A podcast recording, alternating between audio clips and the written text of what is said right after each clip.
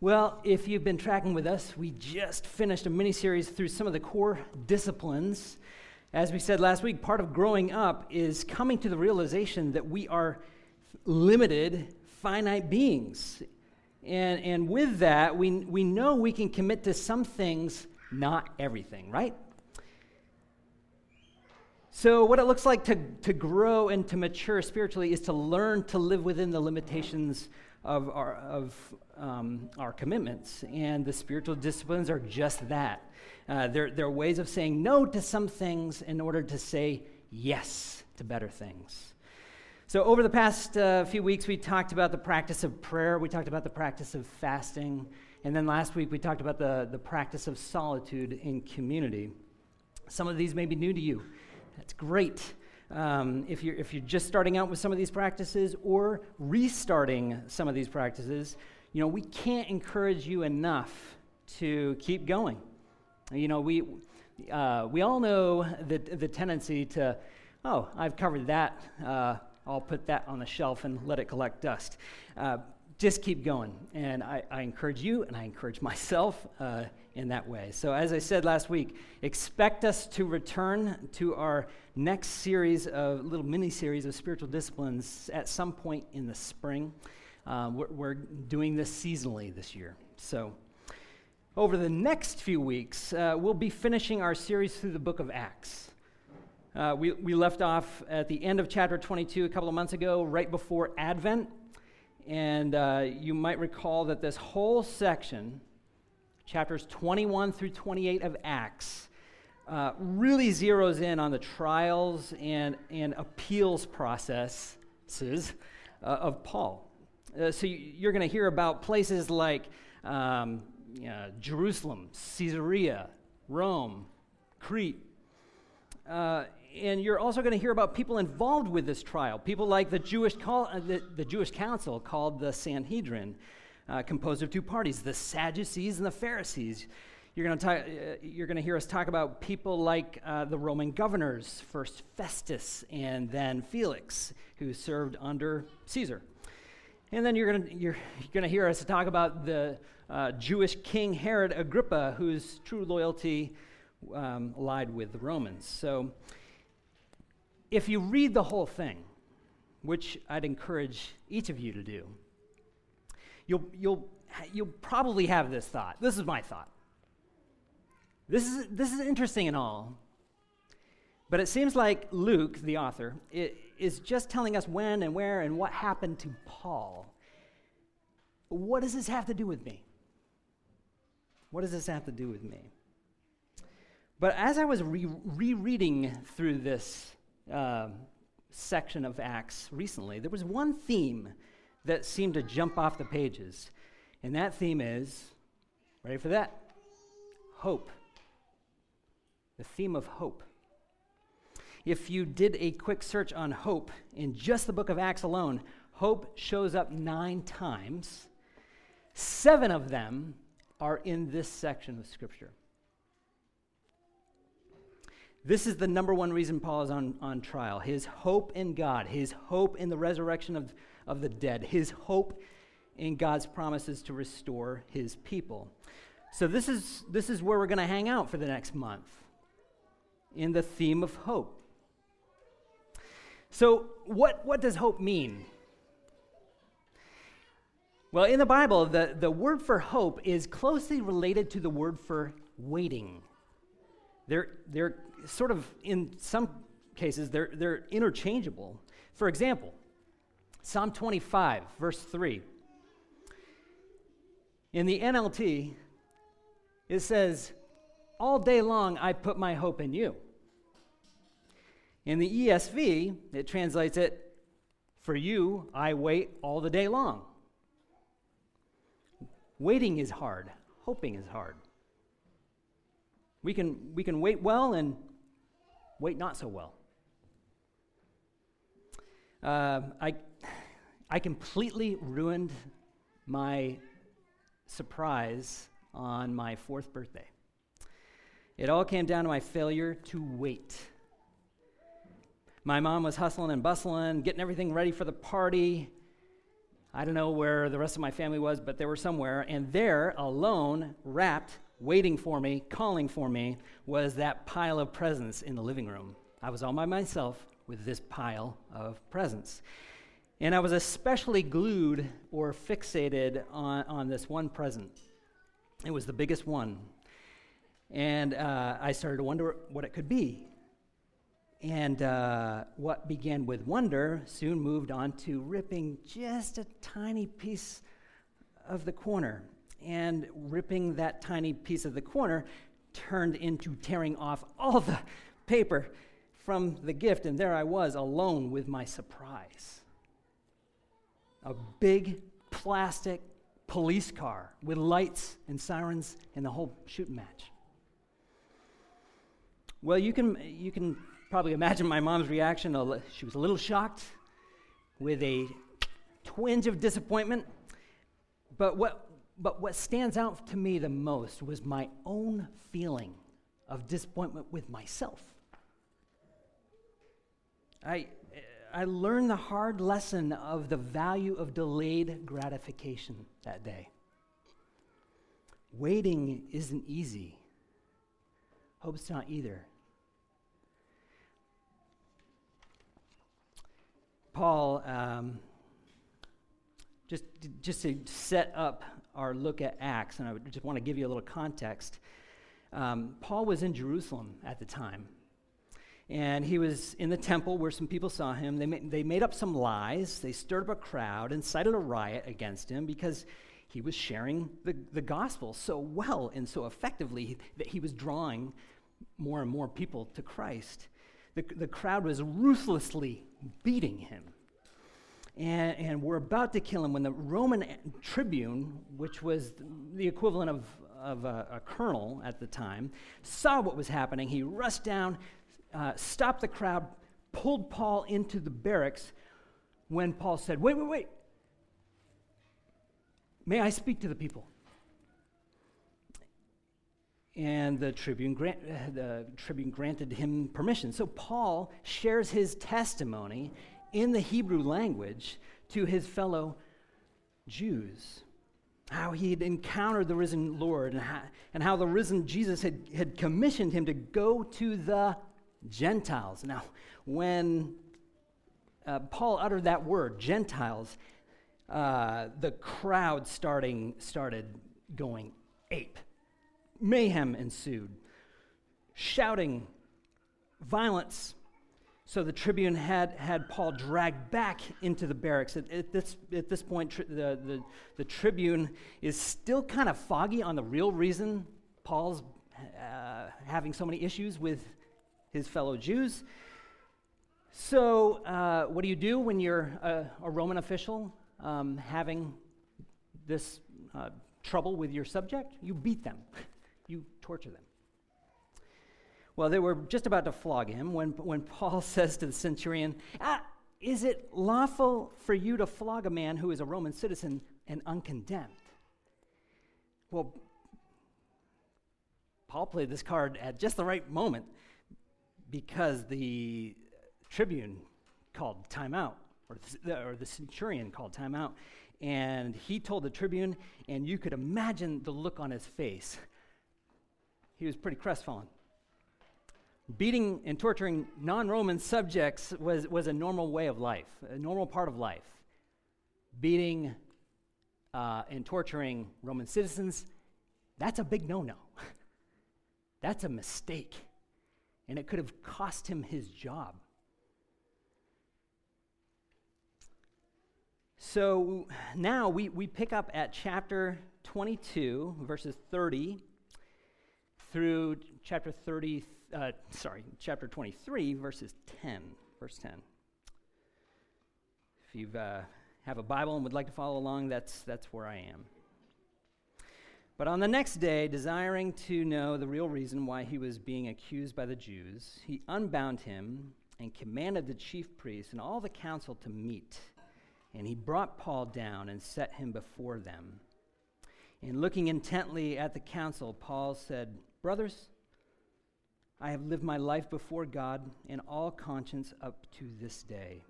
And the high priest Ananias commanded those who stood by him to strike him on the mouth. Then Paul said to him, God is going to strike you, you whitewashed wall. Are you sitting to judge me according to, to the law? And yet, contrary to the law, you ordered me to be struck? Those who stood by said, Would you revile God's high priest? And Paul said, I did not know, brothers, that he was the high priest, for it is written, You shall not speak evil of a ruler of your people. This is the key verse. Now, when Paul perceived that one part were Sadducees and the other Pharisees, he cried out in the council, Brothers, I am a Pharisee, a son of Pharisees. It is with respect to the hope and resurrection of the dead that I am on trial. And when he said this, a dissension arose between the Pharisees and the Sadducees, and the assembly was divided.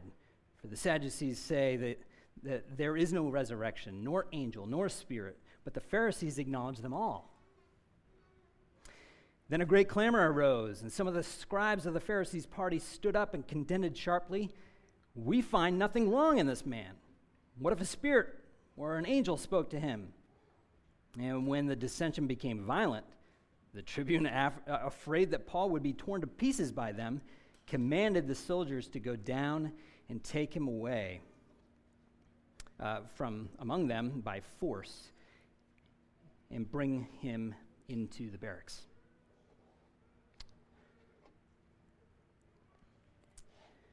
Well, like I said, the key verse, the key statement is it is with respect to the hope in the resurrection of the dead that I am on trial.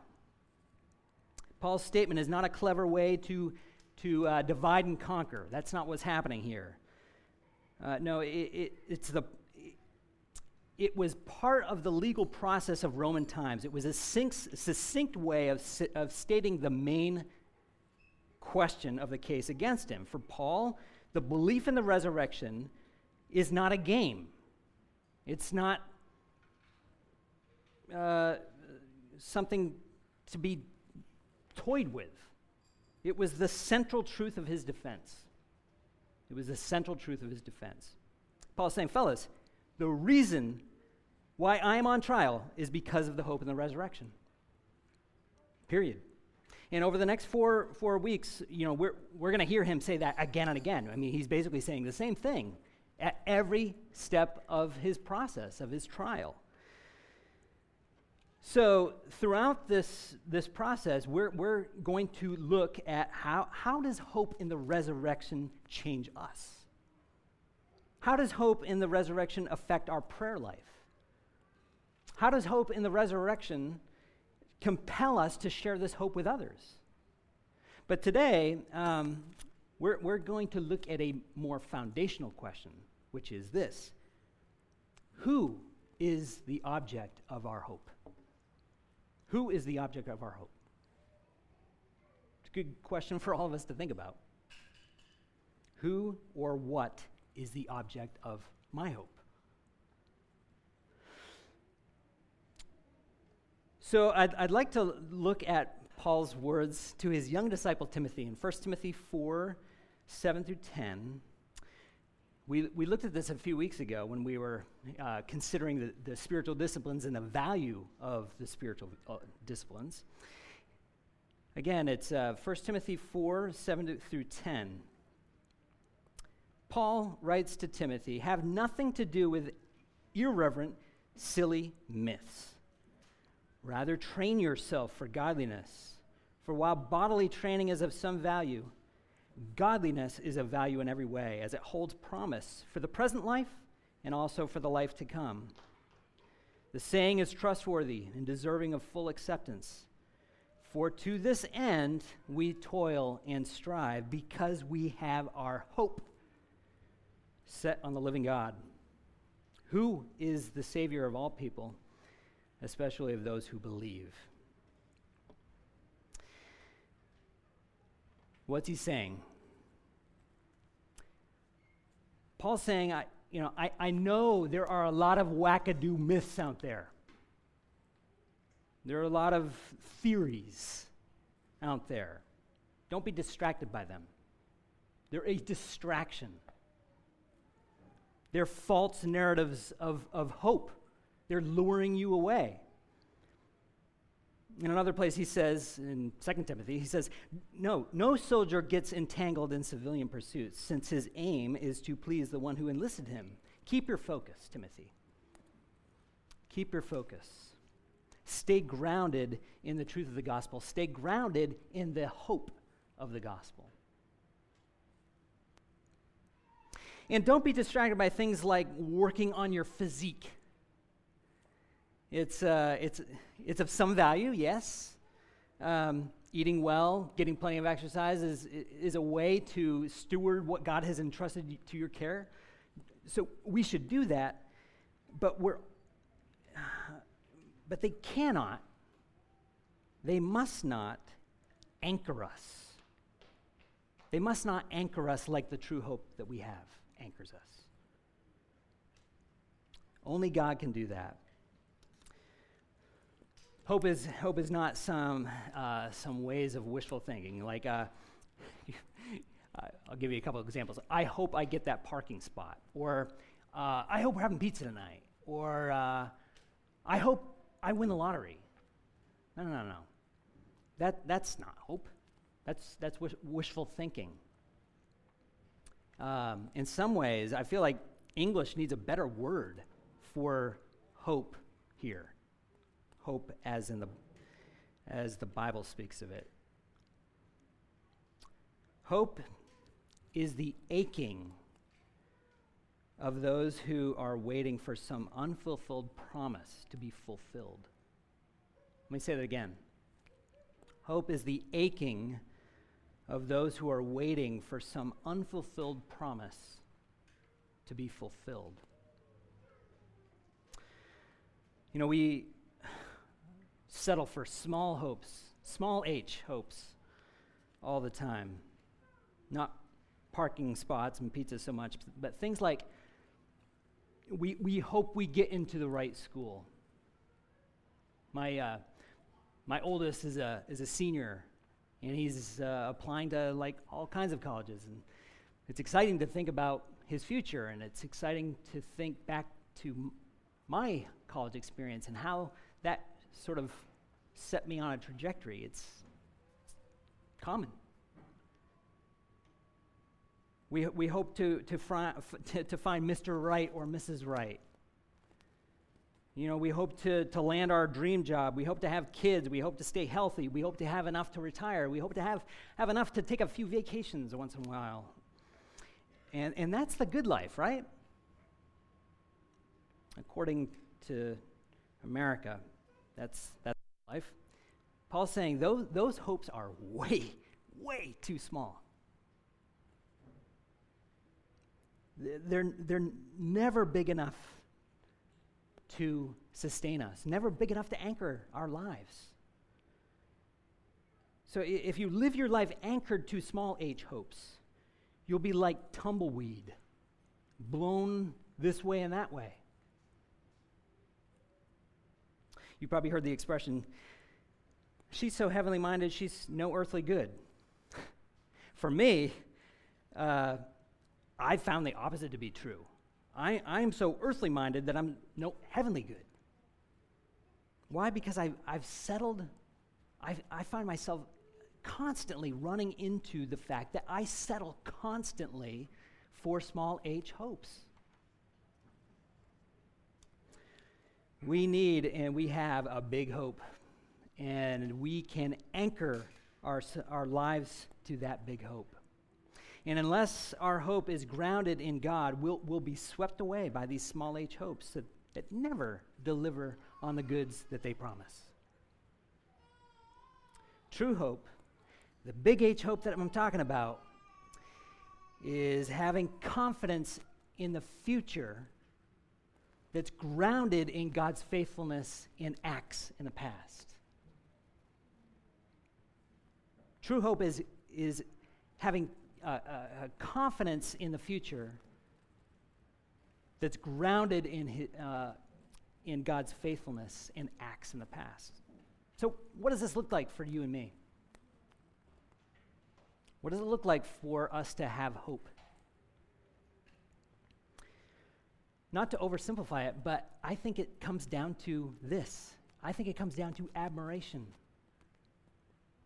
Fixing our minds on things above, setting our minds and our affections and our admirations on His kingdom, not the kingdoms all around us.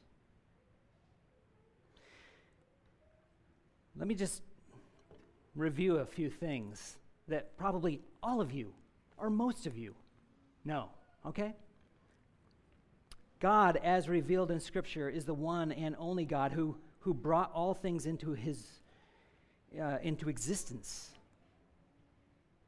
And how did he do it? By his word. God is holy. We just sang about that. God is holy, holy, holy, very other than anything else that exists, and he dwells in unapproachable light.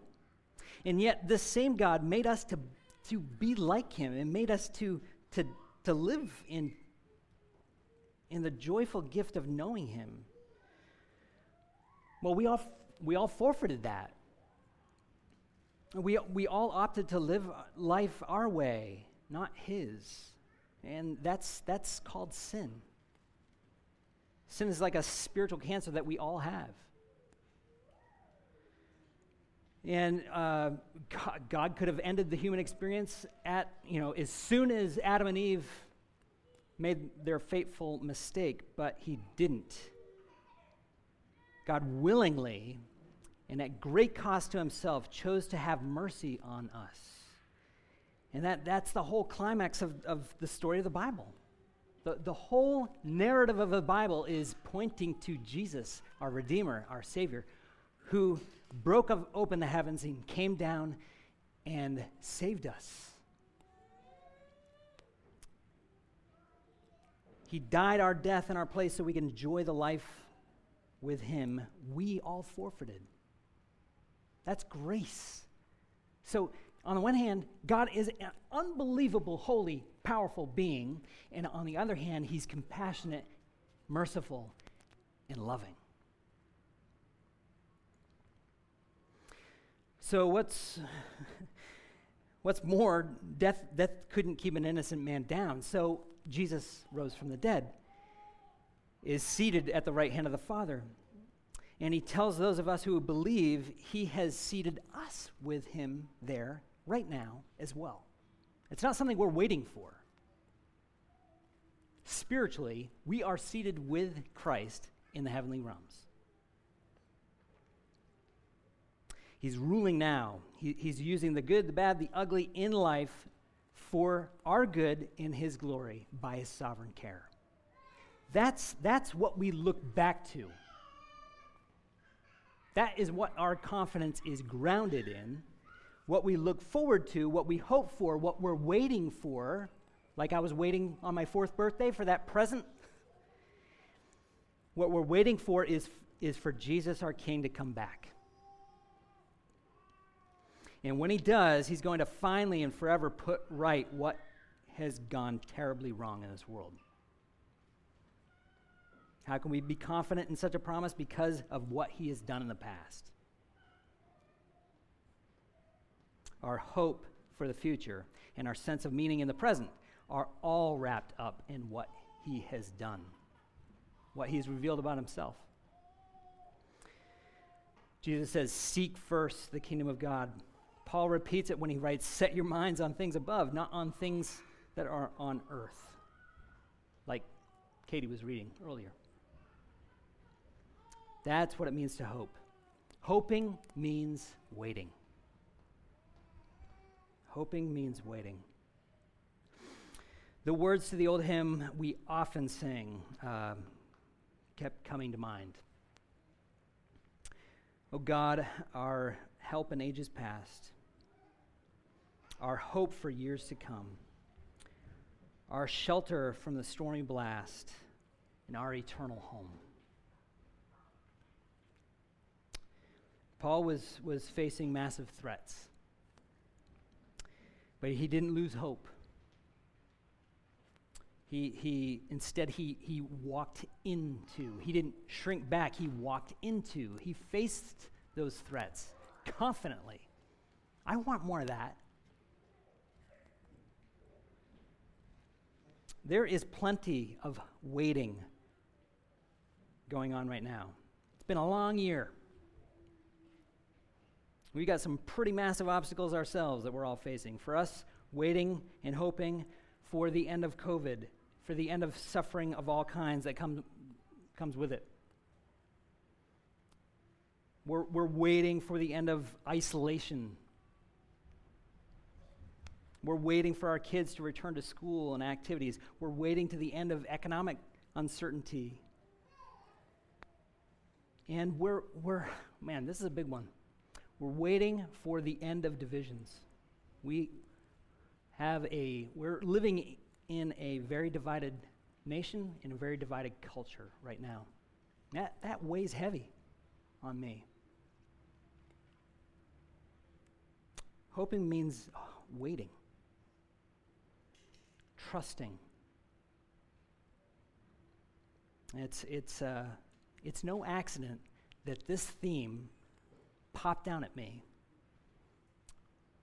when I was thinking about what, what do we need to hear right now in this part of Acts.